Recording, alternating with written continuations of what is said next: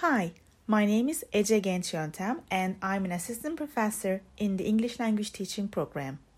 In this recording, I would like to introduce you our practicum courses EDEN 410 Teaching Practice 1 offered in the 7th semester and EDEN 412 Teaching Practice 2 offered in the last semester as compulsory courses in our undergraduate curriculum.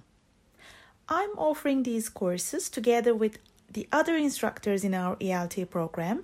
So uh, the courses are offered as four or five sections consisting of 8 to 12 students.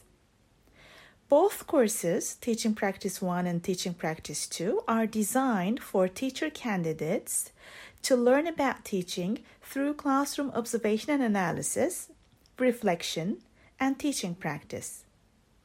Real classroom observations in the cooperating schools help them better understand a wide range of teaching situations.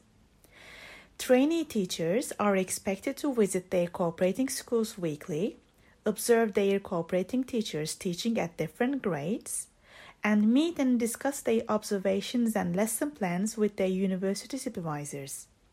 They are also expected to write observation reports, discuss case studies, prepare lesson plans, practice teaching, observe their peers' teachings, and write self and peer evaluation reports.